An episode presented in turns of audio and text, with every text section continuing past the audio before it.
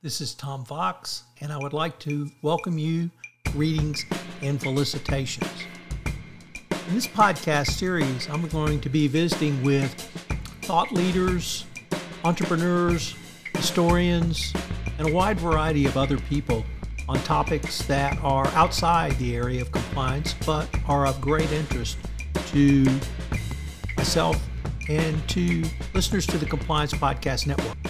In this podcast, I visit with John Assetti. John is an author of seven books about people, places, and things in Texas and the hill country of Texas. I interviewed him around his most recent book, Profiles in Leadership, which details leadership of business executives from Kerrville and the surrounding hill country. John is a 91 year old author, and if you ever needed inspiration about getting a book together, this is definitely the podcast for you. I enjoyed visiting with John. I enjoyed listening to his stories about his upbringing, how he got to Texas, and his writing style. He interviews authors extensively and then uses both recordings and notes to create a very readable book. I know you'll enjoy this episode of Greetings and Felicitations. Greetings and Felicitations is a production of the Compliance Podcast Network. Hello, everyone. This is Tom Fox back for another episode, and today I have with me John Assetti. John is a Kerrville resident and he is an author. I read about him in the paper and he was having a book signing, so I went down and uh, got a book, had him sign it, and asked him if he could come on the pod, and he said, sure. So, John, first of all, welcome and thank you so much for taking the time to visit with me today. John, what's your professional background? Well, um, I was a former educator uh, taught school uh, for 10 years and then um, moved to the uh, State University of New York at Geneseo, New York. Uh, this is their um, uh, lab school at the university. I taught for one year, then they asked me to serve as a helping teacher for new teachers the second year, and then I was appointed assistant principal for four years. So I was there for six years. So when did you get to Texas?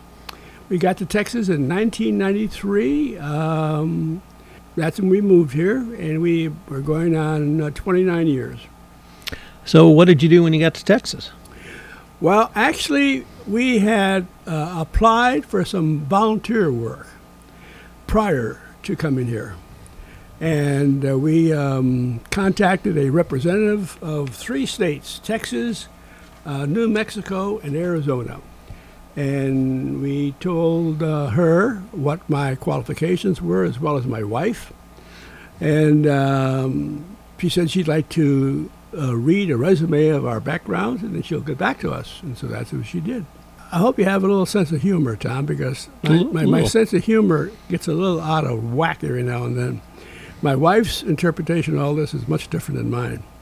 But anyway, um, I asked the uh, person, uh, what state is she representing? And she was from Texas. I said, ma'am, please, I, I can't come to Texas. No way am I coming to Texas. New Mexico or Arizona is fine, but not uh, not Texas. She said, well, why? I said, ma'am, I really don't want to get into it. And of course, I'm teasing her the whole time with this.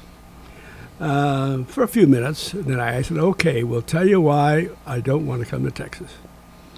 Now, I'm afraid if we came there, I would get shot by a cowboy or killed by an Indian, Native American Indian. And there was a pause on the phone. And all of a sudden, she burst out laughing. She says, Where have you been the last hundred years? And I said, Well, I'm just kidding you. And I said, I hope you can appreciate my sense of humor. She said, Yes, I do. I said, We're interested in coming to Texas. and so um, she said, uh, we asked her, uh, what, what does she have available for us? She said, well, we have a small town in North Texas, uh, about 200 people. We'd like you to do some work there with your qualifications. Or we have a place on the border. I said, well, what will we do? as a volunteer? Well, on the border, you'd work on construction. And I said, construction? I says, I, I, I taught school. Uh, I can't get into construction. And 200 people in the community? No, it's got to be a little bigger. She said, well, we have a third place, but it's only for one person. And that was Kerrville, Texas. And so I asked the question, where the hell is Kerrville? And then she explained to us uh, that it was a small town and it had uh, the airport in San Antonio was only an hour away. It has several nice golf courses. It's in the hill country. Uh, people are wonderful. Uh, a lot of good fishing in that area. We said, we'll take that. We want to sleep on it overnight, and then we'll call you tomorrow and let you know. So my wife and I talked about it. And I think we finally came to the conclusion that I would accept the position, and while we're here, she would look for another position while I was uh, while I was working here. And uh, so we called her the following morning and said, "Well, we'll take Texas." She said, "Oh, that's wonderful." Uh, I says, um, I, I, also mentioned to her, I said, um, "Are our qualifications what you're looking for?" She said, "Absolutely, absolutely. We need more people like you in Texas." I didn't question that because uh, I didn't want to get myself in trouble again.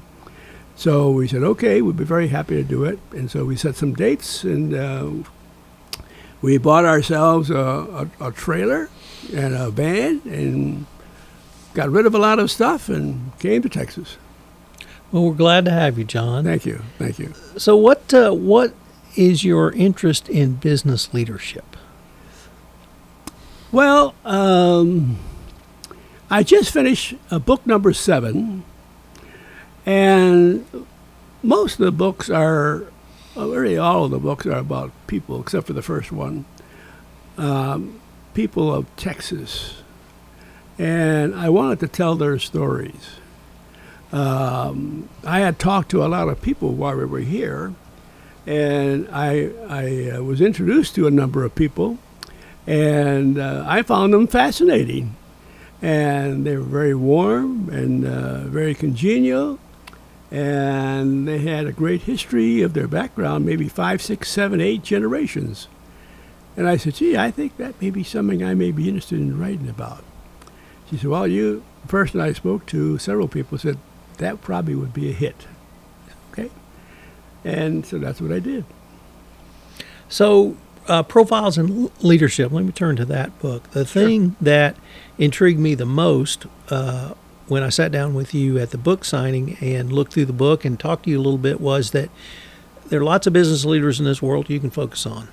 They what? They there what? are lots of business leaders you can focus on, and you cho- chose to focus on business leaders in Kerrville and, and professional and professionals and professionals. Yes. So why did you focus on such a small little town for business leadership and professionals? Good question. Actually, the impetus for writing this book really started with my book on women warriors.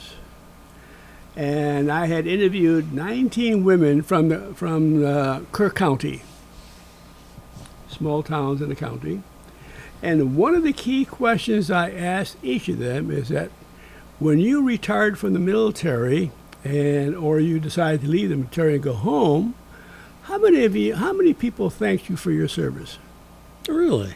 Yes. I find that really surprising in this day and age. Same here. Shocking. And so I, I thought about that for a couple of years as I finished the book on the women warriors. And I said, you know, I would like to write about people who have succeeded in their career fields, whether it's business or profession.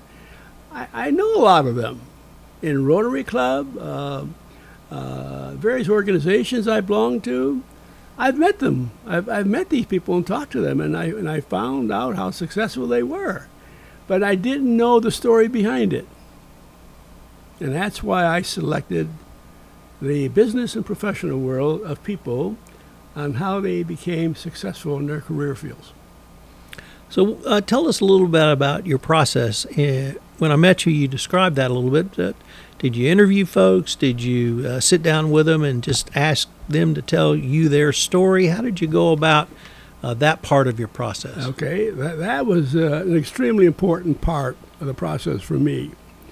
Um, I made a list of 25 questions designed, specially designed, to elicit as much information as I can about each of the personalities I was going to uh, interview. And I interviewed each person. Um, some I interviewed uh, at the Historical Center next to the library here in town. Uh, some were at the offices or homes of the people that I contacted. And one person came here and sat in that chair that you're sitting in. So it was a variety of places.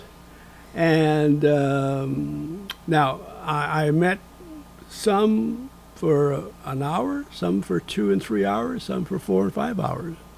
They had a lot to say. And one of the interesting outcomes of all this, and I found extremely difficult to comprehend myself, is how elated they were to be asked to do this. One person in particular couldn't understand why she was asked. And uh, she's near the beginning of the book, and um, she uh, has a very fascinating story to tell. And um, I was very impressed in interviewing her. And um, it was a difficult time for her uh, at the beginning. But she got through all this and put herself out. She wanted to succeed. She had no choice. She had to succeed. Otherwise, she'd be nobody and nothing. Uh, the story's in the book, by the way. Uh, and her name is um, Kathy, mm-hmm. Kathy Andrews. Did you read that story? Yes. Near the beginning. Uh, just a fascinating, awesome story she had. And she's a good friend of mine. And um, so it was people like that that said, uh, you know, I've always wanted to write a book, but I don't know how. And here you come along and you're willing to step in and write my story. And this is just wonderful. So much that they, they were appreciated so much that I, that I did this. To me, I didn't see it as, as, as that. I thought it was just something I was just going to do and recognize, get some recognition for them. Uh, others um, I knew from Rotary, either husbands or wives. Uh, some I knew, uh, townspeople that I knew personally, uh, being involved in different organizations. So I, I ended up with 20 people. However, I had to drop two. One person had to drop out because her employer said, Nope, sorry, we cannot allow you to write any information about our business. And she was very devastated with that. Great story, too. And another person who had a very high uh, position uh, had to go out of town quite a bit and could never finish what I was asking him to do. I would interview them and put it on my tape on my um, computer. I would edit it. Then I would send it to them. They all knew this. Send it to them. It's your personal story. Make any edits that you want to make people know who you are. Make any corrections you want. It's up to you. And then I'll do another correction for editing.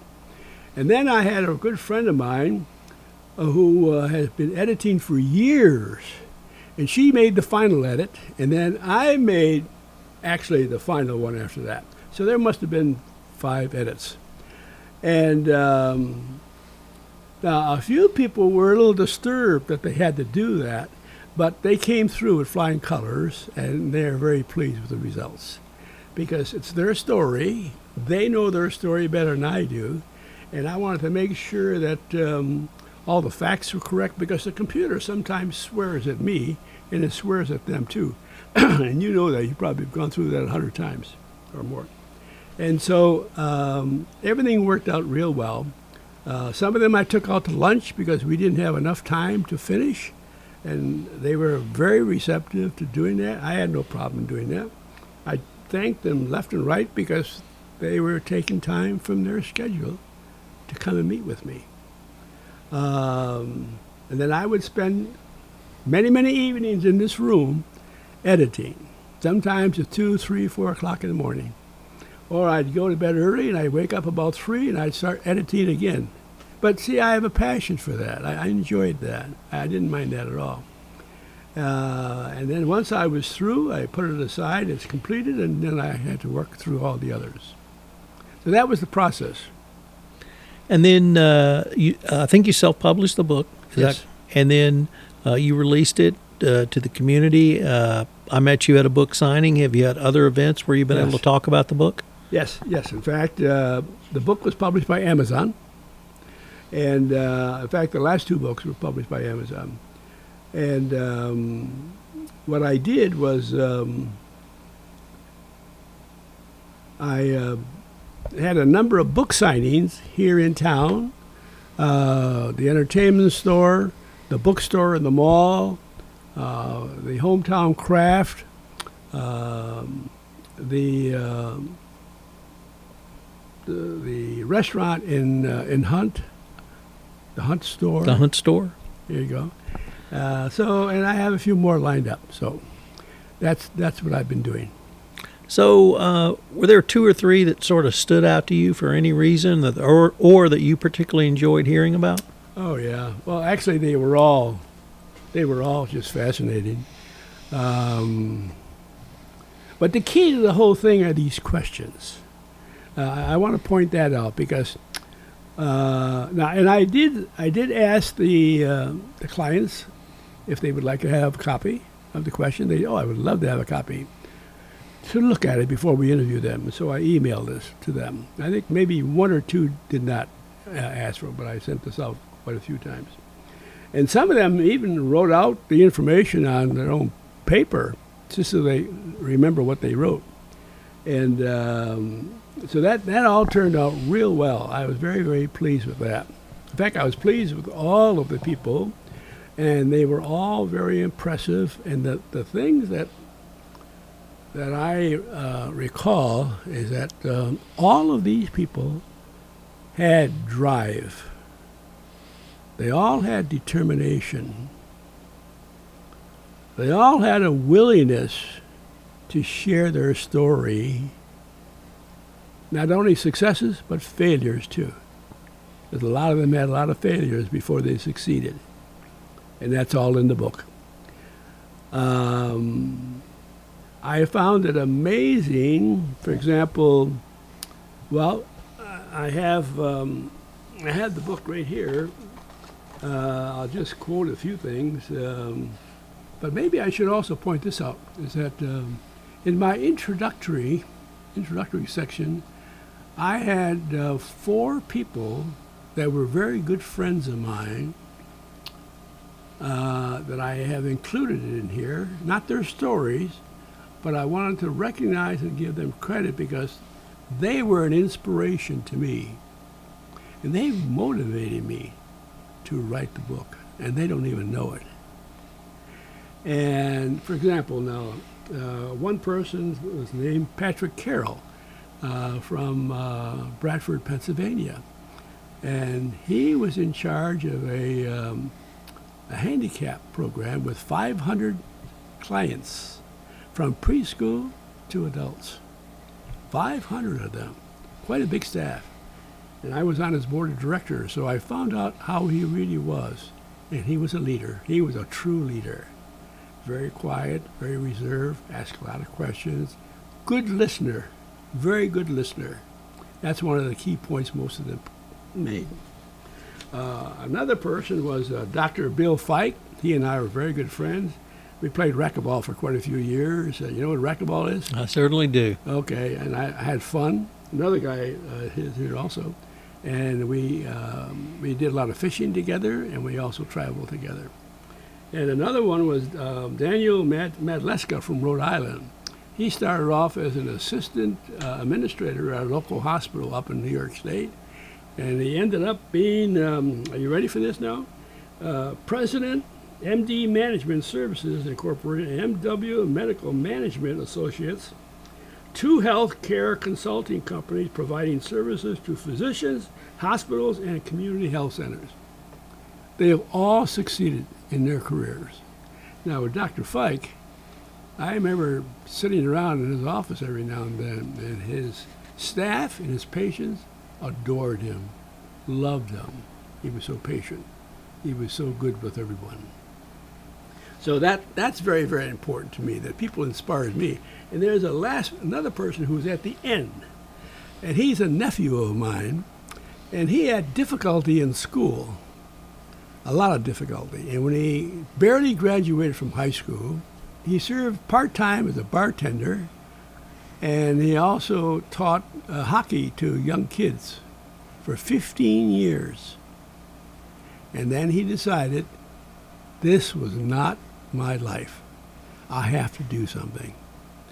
He read an article in one of the local newspapers about an educational program uh, on running uh, hockey hockey uh, rinks, uh, not rinks, but um, no ice hockey rinks. That's it. Skating rinks. Yeah, skating rinks for prof- professional hockey. And he says that's what I want to do. So he decided to apply for school there in Minnesota, Red Flag, Minnesota. And first year was tough, very tough. He had no money. He slept on the floor. He only ate stuff that he could beg from people first year. Second year, oh my God, they made him vice president of the student council. He received all kinds of awards and now he opened up a business. He, he, he did he, he did operate some of these places uh, in Albany and one in Buffalo, New York, um, and one others. But uh, what is interesting, he decided that he had to find something permanent. So he spent four months at, a, at the library in Buffalo researching running a business with a hockey rink or opening up a wine and uh, uh, whiskey store or spirit store. And he and his wife, wonderful woman, they decided on the last one, the wine and, and um, spirit store. And they've done extremely well. extremely well. And he's been extremely successful. That's inspiration to me. You understand where I'm coming from? I do. That's how this book came about. So, who are the people now that uh, are in the book, two or three of them. Uh, I mentioned um, uh, Kathy Andrews. Her, her beginning was just uh, very sad. Um, got married, had two kids. Uh, she had no background in education, just a high school diploma. And then she found out her husband had to do a lot of traveling with his business and then he came home once and said, I have been, I've not been a good husband. I've been fooling around. And then she found out from someone else that he was in jail. He had been in jail and still was in jail. And got divorced and she had to decide what to do. She cleaned houses. She taught uh, at uh, one of the gyms in town and she was promoted there, and then they finally gave her a full-time job, and now she's running her own business. I mean, remarkable. From nothing, wonderful person. Diane Green is the president and CEO of the Kerr County Abstract and Title Company.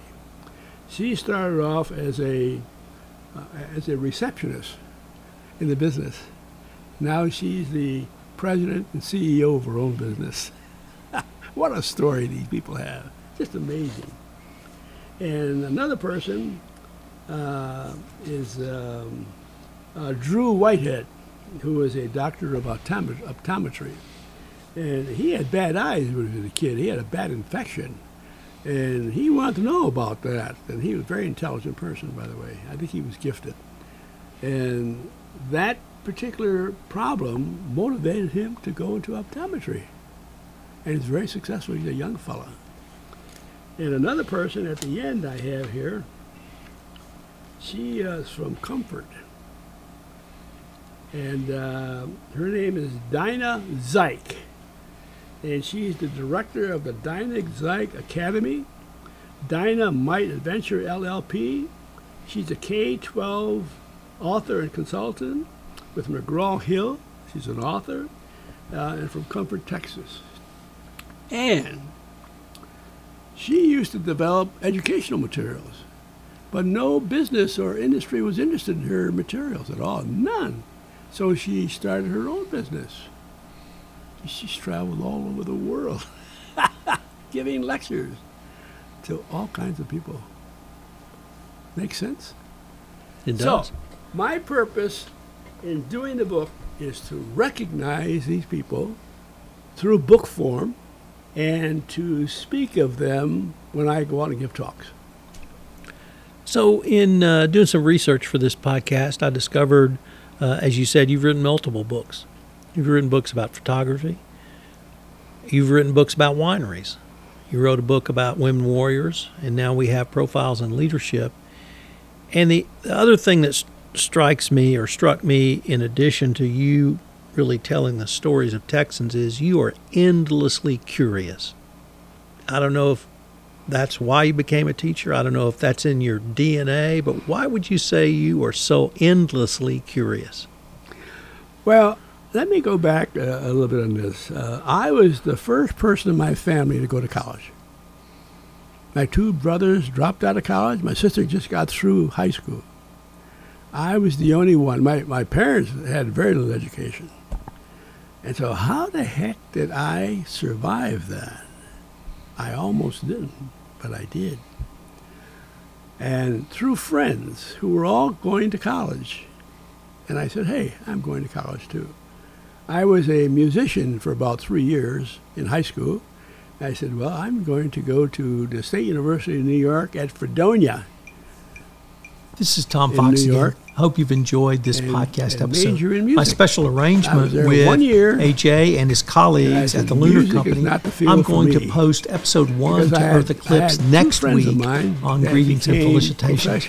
If you enjoy fiction, if you enjoy science fiction, uh, check out the podcast. boy, it's do they have to fabulous in all forms, But both the writing it. and production. And I was told that musicians are a dime a dozen. So I changed my curriculum to education, from music to education. And I went in the military for four years I was still so young, so naive. Uh, but I gained a lot of experience. I, I really matured. I went in as a young, naive boy and came out as a very mature man. And that's when I began doing some critical thinking. What do I want to do with my life? I'm just not going to just do nothing. I've got to succeed. I want to prove to me I can do it. I want to prove to my parents and my brothers and sisters that I have the macho thing to do. I can do this, and I'm going to do it. I have to thank one person who kept me alive, and through his efforts and interests, made me a success, and that was my dad. When I was 16, I said, Dad, I said, I got to get a job someplace and make some money. We had no money. I got to have some money. I said, I want to buy a car and chase girls, like most boys. He smiled at me. He had a third grade education, but boy, he was, oh, very sharp. He had no choice. And uh, he said, Are you serious about this? You want to get a job to chase girls? I said, Well, at least get a job to make money so I can buy a car anyway. And he smiled. I said, Well, let me think about it. Well, about three or four days later, he came over and said, Do you really want to work? You're young, you're only 16. You should really go to school and not end up like me. He was a laborer. And I said, That's what I want to do. He said, Okay, I think I have a job for you. I said, For real? Yeah. He says, Tomorrow morning, are you ready? I said, Sure, I'm ready to go. So the following morning, we get up and we had to walk two miles to where he was working. We didn't have a car. And he said, You see this building which is being built? It's just the frame of the house, uh, of this business. He said, We're going to go inside, Johnny.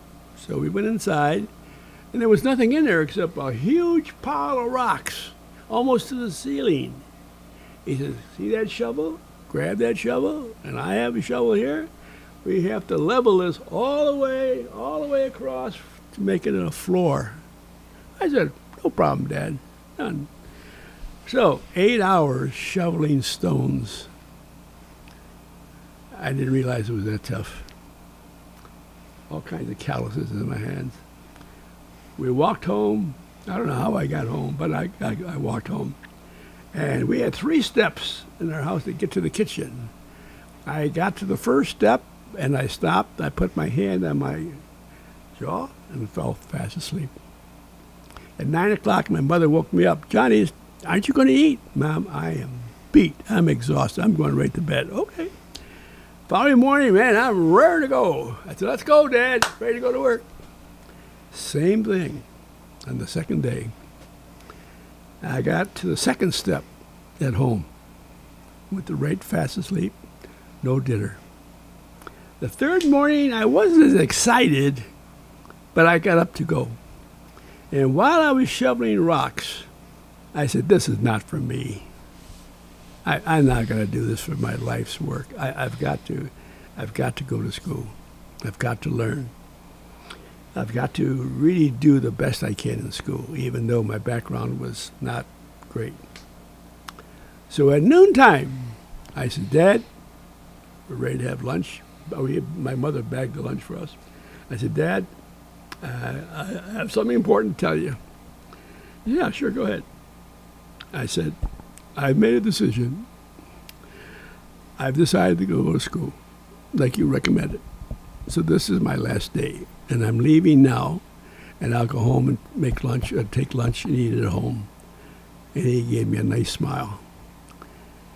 And that was my incentive to go to school, study as hard as I can. Now, that's not the end of the story. That's the beginning of the story. Throughout my high school years and my college years, whenever I had difficulty in courses or writing or homework, I would sit back in my chair and then all of a sudden I would see a cloud. And in that cloud was this big rock pile. And I said, okay, I, I, I hear you well. and went back to my work and things would just flow out of my mind and just do the work well. And that happened throughout my life whenever things got tough. So, John, let's uh, let's maybe look down the road. Uh, do you have another book in you? And if so, what are you thinking about, or what are you even curious about now? Well, I, I have I have several ideas, but I need to explain something to you. I'm 91 years old. My time is short. 91 and a half. But I still have that grit. I still have that determination. The book that I really wanted to do, but I couldn't find people, and that was on um, disabled veterans. I was only fi- able to find three or four that were willing to tell their story. The rest were not interested in telling their story. So I said, okay, I respect that. No problem at all. So then I began thinking about what else can I write about? And what I thought was, why not your autobiography?